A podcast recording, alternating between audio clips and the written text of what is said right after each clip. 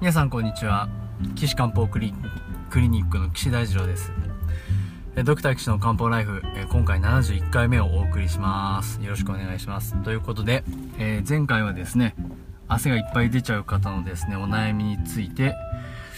んまあちょっとね西洋医学的っていうとあれですけどちょっとご紹介させていただいた次第ですがまあ結核には気をつけましょうっていう話だったんですけれども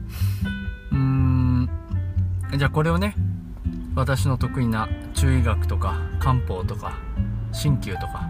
まあ、そういったことでやる治療をするんであれば、まあ、あのどうにしたらいいですかっていう話をですね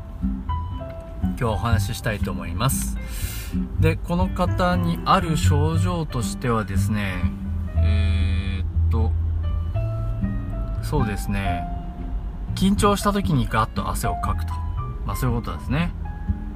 えー、72歳の女性の方が緊張するってのはどういった場面でしょうかね。なかなか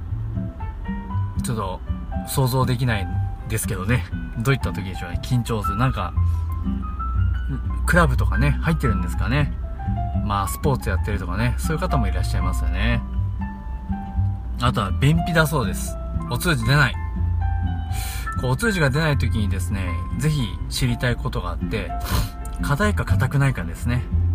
硬い場合はこんなこと柔らかい場合はこんなことっていうこうそういうねちょっと区別つけたいんでね。あとあのー、便に関して言うとあのー、匂いが強いか弱いかっていうのも重要ですね。まああんまねこれ現代医学の先生絶対聞かないですね。あなたのお通じ匂い強いですか？まあ聞かないですね。まあ、聞いたところでっていう話もまああるんですけど我々中医学の医者にとってはですね超重要な問題なので、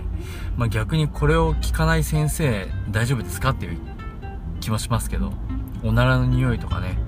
でしかもですね僕ら中医学のお医者さんは匂いも鑑別するんですね。わかります？匂いの種類。まあこれねなかなか難しいんですけど酸っぱい匂いとかね。生臭い匂いとか焦げたような匂いとかね。まああのこれあの便の匂いだけじゃなくてもあの口の匂いとかあと体臭とかね。吐いたものの匂いとかまあそういったものをしっかりこう区別してどんな臓器がこんな風に具合悪いんじゃないかっていうことを考える材料にしてるんですよね。なのでぜひですねあの詳しく教えてほしい。便秘って言ってもまあ便秘だけでもいいんですけどちょっと我々にとっては情報不足かなあと何日に1回ぐらい出るとかね。こう生きまないと出ないのか逆に生きめばちゃんと出るのかとかね。そういうのちょっと教えてほしいなと思います。で次。足が冷たいそうです。あら72歳の女性で足が冷たいってねいつから冷たいんですかね若い頃から冷たいのかなまあ、うーん、そうですね。まあ、出産、お子さん産んだ頃からずっと冷たいのかなきっと、そんな感じだと思います。足、霜焼けできたりするんですかねできるかな？できないかな？うーん、わかんないですね。はい、次、寝つきは良いが、寝つきはいいですね。夜、目が覚めて、3時頃から眠れない。ね、眠れない。大変というかまあその辛いですけどね。何時にお布団入るんですかね。まあもう72歳女性ですと特にお仕事などもされてないと思いますが夜は悠々自適ですね。羨ましいですね。うちはあの子供が4人いますんで彼らといろいろこうお風呂に入ったりあのー、宿題まあお手伝いしたりなんかね妻と話したりとかしてるとあっという間に時間が過ぎてしまいますよね。であの子供たちと接する時間って短いですね。本当にね1日24時間あってもですね朝まあ6時頃起きたとして小学生が家を出てくのは7時半ですから1時間半じゃないですか。でしょ？で帰ってきてからまあ頑張って帰ってきてまあ7時半としますよね。夜10時頃寝るとするじゃないですか。7時半8時半9時半。2時間半ぐらいでしょ？これと昼間の1時間半合わせても4時間ぐらいしか平日は一緒にいられないですね。なかなか子供たちとコミュニケーション取るのって時間ないですねこれね。まあうちの場合はですねあの夜眠るのが川の字になってみんなで一緒に寝るのであのなんとなくねこうあの魂が触れてる感っていうのはまあありますけれどもあの、これでね、寝る部屋が別々ですとかね、なっちゃうと、もう、じゃあお休み、じゃあまた明日ってなっちゃうわけなんで、いやーなんか、ね、長くいればいいってものではないですけれど、まあ、なるべく時間長くいたいなって思うと、ちょっとこう、いやー、大変ですよね、これね。うん。はい。そんな話はちょっと置いといて、何時に寝るのかなと。うーん、わかりません。夜の例えば8時に寝て夜中の3時に目が覚めるとなると8時9 10 11 12 123もうたっぷり7時間寝てるわけですよねそうするとそっから先は確かに眠れないですよねもう7時間寝ちゃってますからねこれがひょっとして夜中の12時に寝るんであれば3時間寝て目が覚めちゃうってことなんでちょっとなかなかね寝不足かなっていう気はしますけれどもこれ何時に寝るのか、うん、知りたかったですね。あとは、夜間トイレは1回行きますと。で、日中はなかなかトイレ行きませんと。で、ビールを召し上がるんですね。ビールを飲むと汗が出る。ほう、なるほど。お腹が、朝お腹が冷たい。まあ、こういった症状があるそうです。それでない症状としてはですね、手足のほてり、下痢、えー、食欲不振なんていうことは、まあ見られてませんよということなんですね。はい。あのー、この、いただいたヒントでね、いろいろ考えたいなと思いますけれども、まず汗が出るっていうのはね、まあ緊張してる時に出てるってことですね。で、水が出てくわけですよ。そうですよね。っていう風に考えるんですね。で、これがですね、昔から汗をかきやすかったので、結構何かっていうと汗がバンバン出てくわけですよね。汗をかいてかいてかいてかいて、で、水分をまあきっと補ってるんだと思うんですけど、あの、体の水分が、あ相対的に多分ね、あのー、減ってるんだと思うんですよね。ちょっと拝見しないとわかんないですけど、多分そうすると、あの、夜中にちょっと暑くなったりとか、あと多分見かけ上多分めっちゃ痩せていて、シワが多い方で、お肌乾燥気味なんていうね、えー、そんな感じなんじゃないかなそうすると、多分あの、心液が不足して、それが進んで陰虚になってる可能性がありますね。陰虚っていうのは、あの陰と陽っていう体の根本的なね、ところのエネルギーっていうんですかね。まあそういうのがありまして、陽っていうのは温める方。陰っていうのは冷やす方。この2つがバランスをとってて、えー、熱くなりすぎず、冷えすぎず保ってるわけなんですけれども、バランスが崩れてくると、どっちかになっちゃうんですね。陰が減ってくると、え陰が減ってくるってことは冷やす方が減ってしまうので、相対的に温める陽が多くなることになるんですねで多くなってしまうと突然ほてったり あのえー、夜中にこれ陰の時間のね夜中に手足のひら足の裏がちょっと熱くなったり汗をかいたりとかっていうことはありますよねで日中も何の気なしにほわってこう上半身が熱くなってですねうーん、汗をかくっていうことは十分にあり得るわけなんですね。で、しかも年齢的に言って72歳ですから、体の中の陰っていうのはもうだいぶ減ってるところ、年齢に来てます。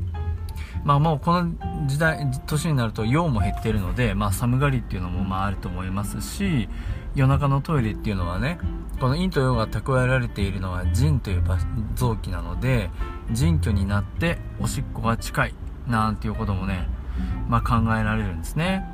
ですから、あのー、前回ねお話ししましたけれどもこのあの見てもらった先生が五者腎気丸なんていうねお薬をまあ出してますけれどもまあこれはね確かにこの腎虚を狙って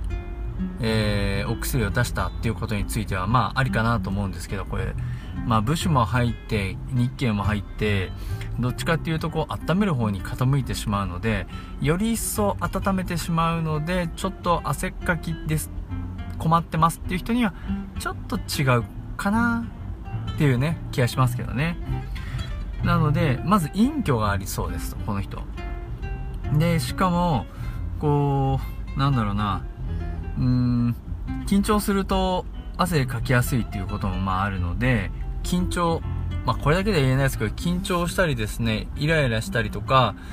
あすると、気の流れが滞りやすいですね。気体になりやすいです。気体ってあの、液体、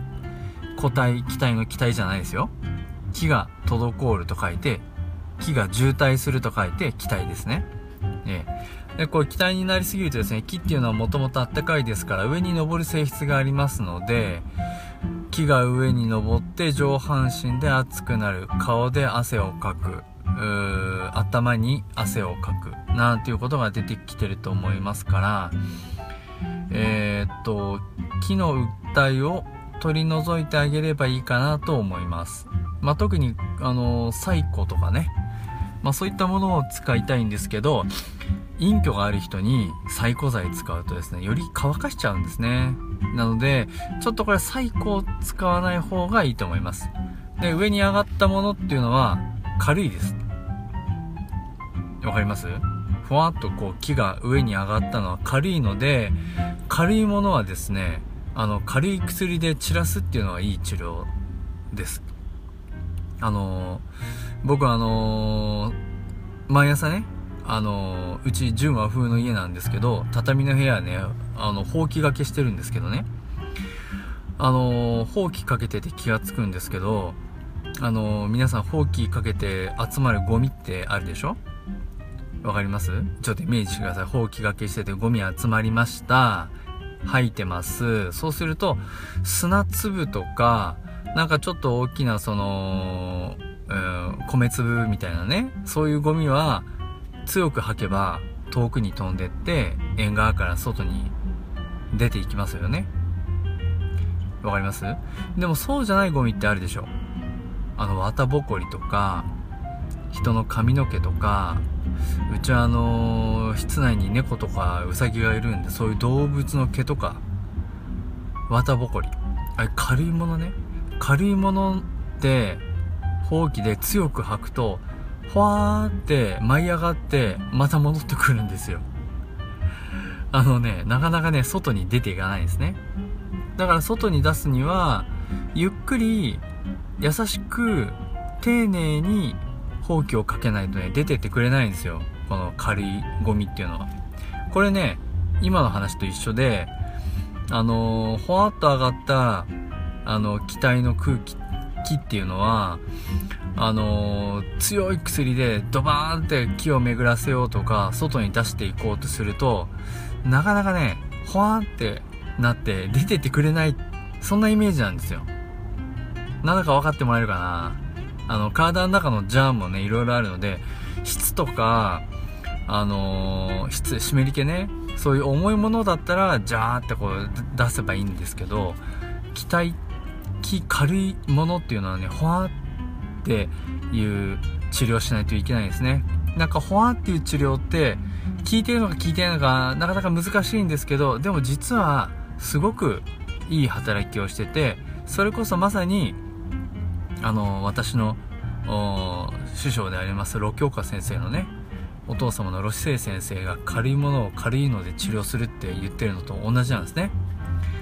あのー、特にですねそういうほわって上がった木を治療するのはやっぱり香木の花とかですねマイカイカとかですねあのー、発火とかね、えー、しそ用とかね、そういう経済で治療するっていうのが、まあこの、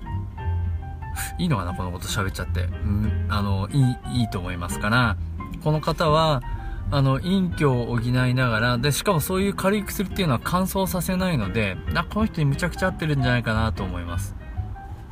ね。で、えー、すっからこの陰虚を補いながら、ほわっとした気の訴えを取ってあげると、汗を、が出なくなりますね。で、しかも、この人、もう年齢的なこともあるんで、表のね、液気が不足してる可能性もあるので、プラス、ちょっとだけ玉平風酸付け加えたいなっていうね。まあ、そんなイメージの治療するといいのかなと思います。はい。針でやったら場合はどこでやりますかね？これも多分ふわっていう治療をした方がいいと思う。ズズキューンっていう治療をすると多分余計悪くなっちゃうので、陰虚を治療するのはまあ漢方薬にしたとしても、ほわってなって熱を取って汗を、頭の汗を取るってことでしたら、まあまずちょっと100円は使いたいかなと思う。あとその周囲のね、視神層の針とかを使いたいなと思いつつ、いや、72歳でね、木が、脈見て判断しないとダメですけど、木がしっかりしていない弱々しい方であれば、例えば、うん、そうですね、僕ちょっと多分足三里とかちょっと使いたいかなって思いつつ、あんまりその関係の対象でバーンっていう治療をすると案外うまくいかないんじゃないかなと思うので足三里もしくは商用ですかね。池陽明池にこう俺はお灸針もいいですけどお灸ね柔らかいこうほわっとマイルドなお灸をしてあげるのもすごくいいんじゃないかなと私は考えております。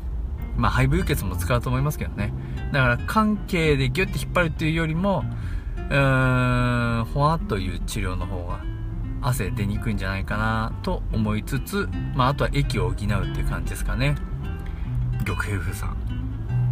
そんな風に考えました。はい。ということでですね。えー、今回もですね、えー、お悩みまあ相談させていただいたわけですが、この番組でですね、お悩み取り上げてほしいという人はですね、ぜひ、あの、岸漢方クリニックのホームページのお問い合わせフォームからご連絡ください。お問い合わせフォーム、あ、ホームページの URL は、高崎漢方人道 .com です。takasaki-jimdo.com のお問い合わせフォームからご連絡いただければなと思います。この番組で取り上げさせていただきます。ということで、えー、次回が72回目になりますが、またちょっとお問い、えー、お便り、お悩み相談させていただきたいなと思いますので、ぜひ次回も、えー、お聞きください。それでは皆さん、さようなら。